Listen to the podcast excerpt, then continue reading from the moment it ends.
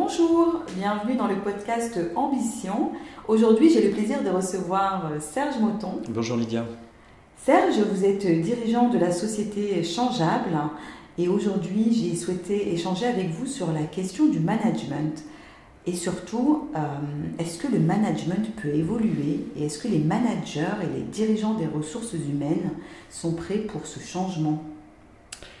Bonne question. Je dirais que depuis que l'homme est homme, il se regroupe en équipe pour répondre à des enjeux, répondre à des problèmes et trouver des solutions. Donc euh, depuis les hommes préhistoriques jusqu'à nos jours, on a toujours travaillé en équipe. Et évidemment, euh, même les hommes préhistoriques utilisaient une forme de management qui euh, a évolué jusqu'à devenir notre management actuel, donc assez moderne. donc le management évolue et il va encore évoluer, oui c'est sûr. Il est de toute manière contraint aussi par euh, la demande des collaborateurs, la demande des managers, la demande des, entreprises, et puis aussi par les contextes extérieurs. La crise sanitaire est un de ces contextes qui vient influer évidemment et, faire évoluer la manière dont on va animer les hommes et les faire travailler ensemble. Donc pour la première partie de la question, je serais tenté de dire oui, euh, il évolue et il évolue encore beaucoup. Sur l'aspect, est-ce que les, managers, des RH, dirigeants sont prêts pour ce changement? Il y, a, finalement une situation plus nuancée, c'est-à-dire qu'il y a des sociétés qui sont déjà aujourd'hui très distribuées avec des collaborateurs dans les différents continents et qui sont habitués à utiliser un certain nombre de pratiques, un certain nombre de technologies pour pouvoir euh, faire travailler ces personnes entre eux. Donc, chat, vidéo, call, etc. Euh, et puis également des activités euh, qui euh, sont peut-être un petit peu hors travail, mais qui permettent en, digital de pouvoir les, animer, animer la cohésion, les faire vivre ensemble quelque chose en dehors de, de l'aspect travail. Donc il y a également l'autre côté, l'opposé, des entreprises qui ont toujours privilégié le travail sur place. Pour certains métiers et certaines activités, c'est pas possible autrement, évidemment. On a besoin des sur site pour pouvoir utiliser certaines machines et autres. Pour d'autres, en revanche, ou un peu plus tertiaire, on a euh, la possibilité d'avoir un travail qui est peut-être un peu plus euh, distribué, avec des collaborateurs qui ne viennent pas toujours sur le site. En revanche, ils l'avaient toujours privilégié euh, jusqu'à aujourd'hui. Et ils ont été amenés à basculer très très vite dans un mode de management avec du télétravail, donc des collaborateurs dans la ville, mais parfois euh, qui, sont, qui ont été un peu plus loin, dans des pays étrangers ou euh, dans d'autres euh, villes. Et, pour permettre de travailler quand même ensemble, ils ont dû déployer en fait déjà des technologies pour le permettre, et puis ensuite bah, trouver les moyens d'animer ces collaborateurs, de les fédérer, de continuer à travailler la question de la cohésion pour voilà, pour continuer à, à, produire les produits ou les services qu'ils vendent. Donc c'est euh, en effet euh, une situation éclatée où euh, il y a des gens qui sont très en avance, des précurseurs, et puis des gens qui sont peut-être plus en retard, avec des pratiques peut-être plus difficiles.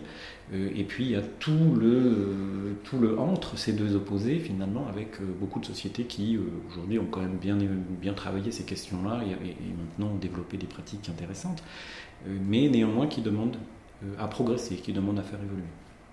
Alors, sur le sujet justement de, pouvoir manager euh, son personnel, finalement, il y a aujourd'hui différentes générations qui, collaborent ensemble. Je reprends. Alors, justement, par rapport à ce management, je pensais aussi à la différence de génération. Euh, pour ma part, j'ai 37 ans, je suis sur le marché de l'emploi depuis un certain nombre d'années. Pour les nouvelles générations qui arrivent sur le marché de l'emploi, elles ont d'autres attentes, elles ont d'autres besoins euh, lorsque vous échangez euh, avec elles. Euh, est-ce que là aussi, le manager doit évoluer?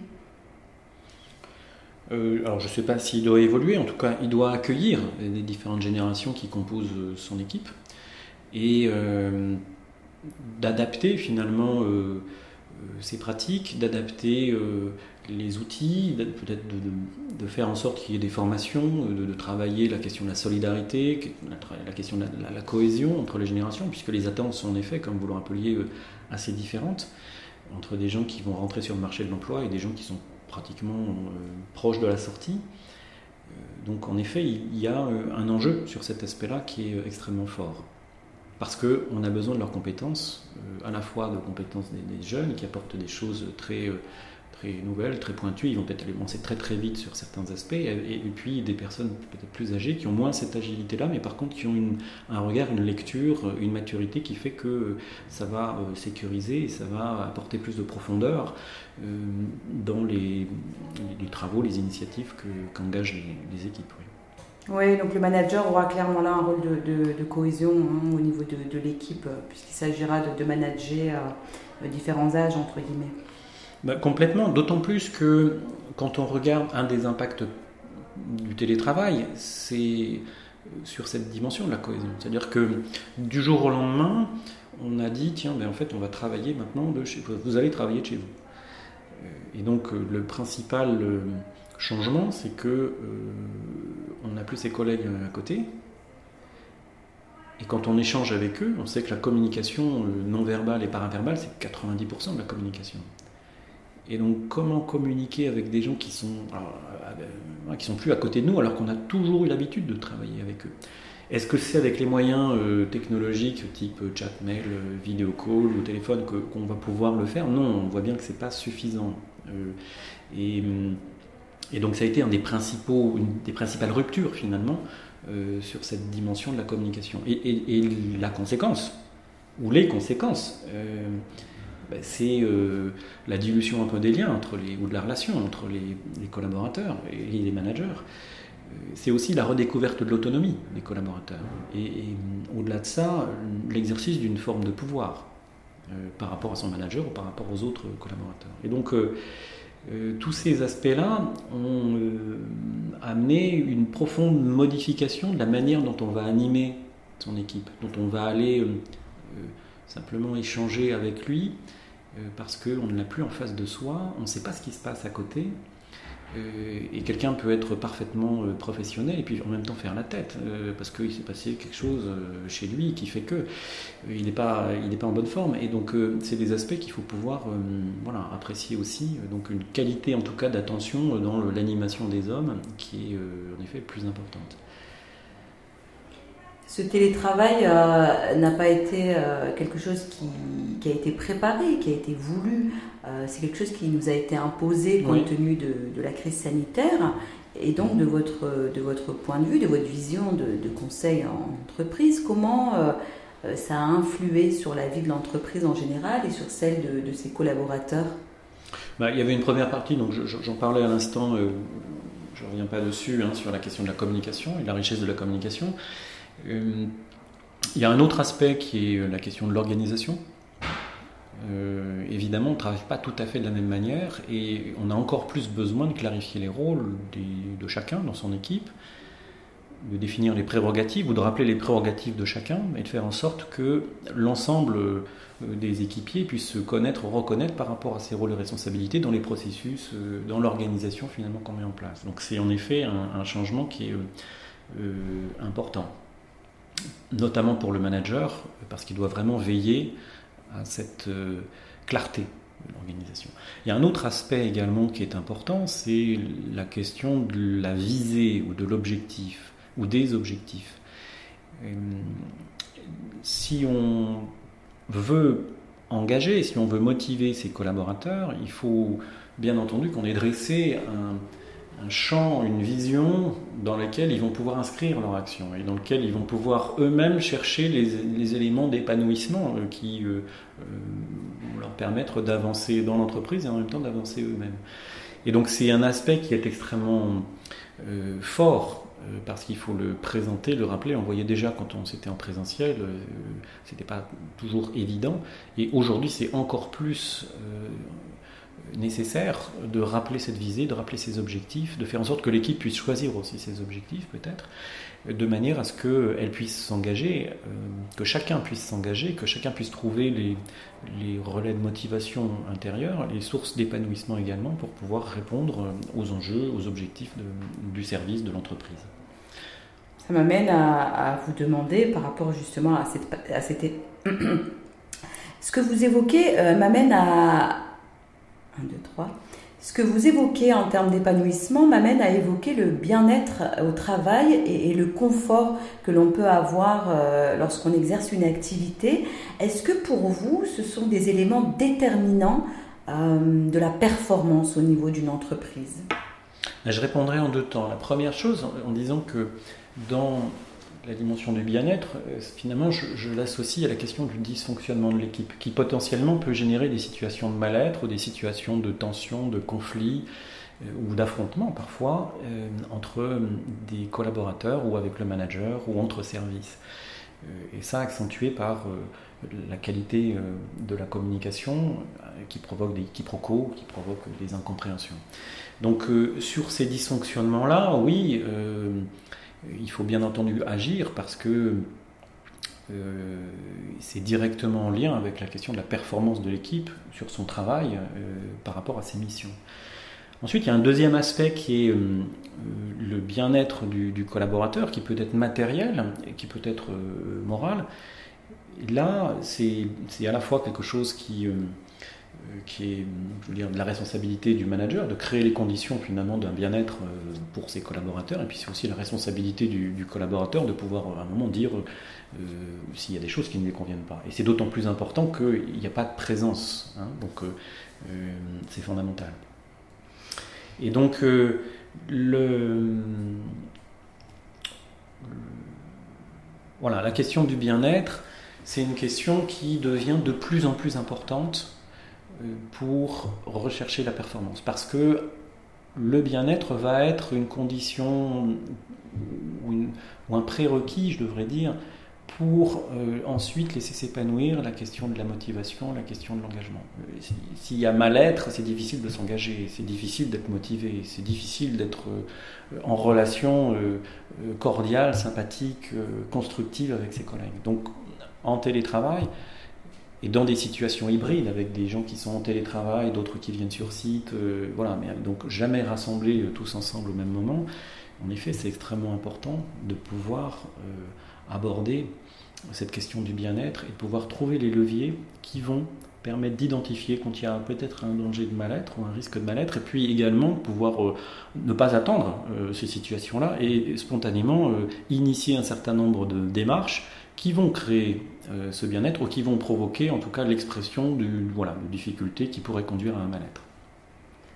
Eh bien, par rapport à, ça, je rebondis et euh, j'entends souvent parler de, happiness manager. Vous en avez euh, sur, sur ce point-là. J'ai envie de rebondir et de vous parler de, bonheur au travail. Est-ce que plutôt mythe ou plutôt réalité? On est même arrivé à parler de happiness manager. Euh, vous en avez entendu euh, certainement euh, parler. Est-ce que pour vous, voilà, ça reste du domaine du mythe? Je ne vous cache pas que j'ai hésité à vous poser cette question, mais je vous la pose quand même. je crois qu'il s'agit d'humaniser en fait notre pratique, nos, travaux, notre vie finalement dans la dans l'entreprise. Et le bonheur, il est intrinsèque à l'homme. On construit notamment par son travail, mais par d'autres activités aussi. Alors qu'il y ait des personnes, des happiness managers, qui s'occupent de ces aspects-là euh, ou qui cherchent à s'occuper de ces aspects-là dans les entreprises, c'est pas mauvais, au contraire, c'est même plutôt intéressant parce qu'ils vont pouvoir avoir un rôle actif auprès des managers pour leur conseiller certaines actions, certaines démarches, leur préconiser et préparer même d'ailleurs des, choses, euh, des jeux, des, ateliers, des démarches un petit peu euh, animées qui permettent l'expression des collaborateurs, le partage, etc. Donc ça c'est en effet euh, extrêmement favorable. j'ai pas d'exemple, enfin je peux trouver des exemples voilà, dans les séminaires par exemple, ou les ateliers que moi j'anime, où euh, euh, je consacre un temps considérable au démarrage des séminaires ou des ateliers à établir une communication. Établir une communication de moi envers les personnes qui sont dans l'assistance, et puis l'inverse aussi, les personnes entre elles hein, et, avec moi. Donc c'est un travail qui est, euh, oui, important, où on va, par l'intermédiaire de petits jeux, de petits exercices de photolangage ou euh, euh, de petites animations, provoquer, encourager l'échange, la discussion ouverte, l'expression de signes de reconnaissance les uns envers les autres, de manière à ce que les personnes se, révèlent, se disent, s'ouvrent, et puis découvrent également leur, les collaborateurs, les gens qui les entourent. Et ça, c'est extrêmement important parce que moi, je, m'arrête en fait souvent lorsque je vois que les conditions ne sont pas encore réunies pour pouvoir aborder les sujets de travail proprement dit, eh ben je poursuis.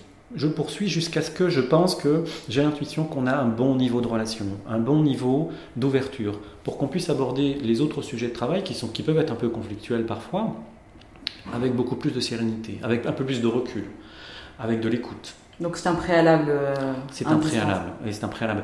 Et je dirais que, enfin, moi je le fais bien entendu dans, ces, dans des séminaires, dans des workshops, euh, autres, parce que c'est indispensable, parce qu'on a des sujets particuliers à, adresser. Mais c'est aussi vrai finalement, et je le fais aussi parce que c'est une source d'inspiration pour les managers dans un travail quotidien avec leurs réunions d'équipe ou avec euh, des petites séquences de, vie d'équipe qui peuvent animer avec des gens et en, hein, en hybride, présentiel et et télétravail, euh, de manière à euh, voilà, toujours encourager, entretenir finalement cette petite euh, communication ouverte, ces, expressions parfois de signaux faibles, mais qui permettent de, dire tiens, ben, en fait, je, te reconnais et, tu me reconnais, et, en fait, ça me fait du bien. Hein, voilà. Et ça me fait du bien de dire également ce que je ressens, ça me fait du bien aussi de dire ce que je pense, et, ça me fait du bien que tu l'entendes. et ça, c'est essentiel. Donc, même dans des hors workshops ou hors ateliers, euh, c'est toujours intéressant d'avoir ces petits exercices euh, tout au long de la vie de, l'équipe. C'est ce qui contribue finalement à, solidifier euh, la confiance et à développer évidemment la question de la cohésion. Alors, ce qui est intéressant, Serge, c'est que vous ouvrez le champ des possibles dans, dans, ce, que vous, dans ce que vous proposez en réponse, parce que finalement, il n'y a pas qu'une réponse, il y en a plusieurs. Euh, il y a la réponse de l'équipe, oui. Euh, tout à fait. Est-ce que vous avez peut-être une référence, un ouvrage pour pouvoir, euh, peut-être pour les personnes intéressées, je dirais, avoir de la matière pour continuer dans cette démarche de réflexion autour du sujet du, du management? Il y a un ouvrage qui est intéressant parce qu'il pose différents modèles d'organisation, euh, certains très anciens et d'autres plus actuels et expérimentaux, et en les illustrant avec euh, des dessins, et qui permet du coup une compréhension euh, qui est vraiment bonne, je trouve. et par ailleurs, le fait qu'il puisse marquer finalement un petit peu chaque époque avec certains types d'organisation et qui présente également des expérimentations en cours, et certaines avec beaucoup de succès, donne à chaque manager dirigeant qui a envie de faire évoluer son organisation, quelques repères et quelque part euh, des, idées pour euh, faire évoluer son, son organisation vers quelque chose de peut-être plus modulaire, euh, plus flexible, qui permettent de répondre aux grands enjeux du monde actuel, qui demandent de l'innovation à haute fréquence, qui demandent beaucoup de flexibilité, d'agilité, et qui va demander du coup aux collaborateurs également d'être euh, flexibles, agiles, à l'écoute et euh, engagés pour faire progresser leurs pratiques et la performance de l'entreprise. Donc euh, ce livre, j'ai pas encore donné le titre, ça s'appelle Reinventing Organizations de Frédéric Laloux. voilà, dans une version qui est illustrée par un dessinateur dont j'ai pas le nom, mais très bien illustrée et qui voilà, apporte une, vraie vision, beaucoup, de, beaucoup d'ouverture, comme vous disiez tout à l'heure. Bien, je vais essayer de, découvrir cet ouvrage. Je vous remercie pour cet échange qui a été euh, vraiment très constructif, pour euh, vos apports, votre analyse de, de ce sujet. C'était un plaisir. Merci beaucoup, Lydia.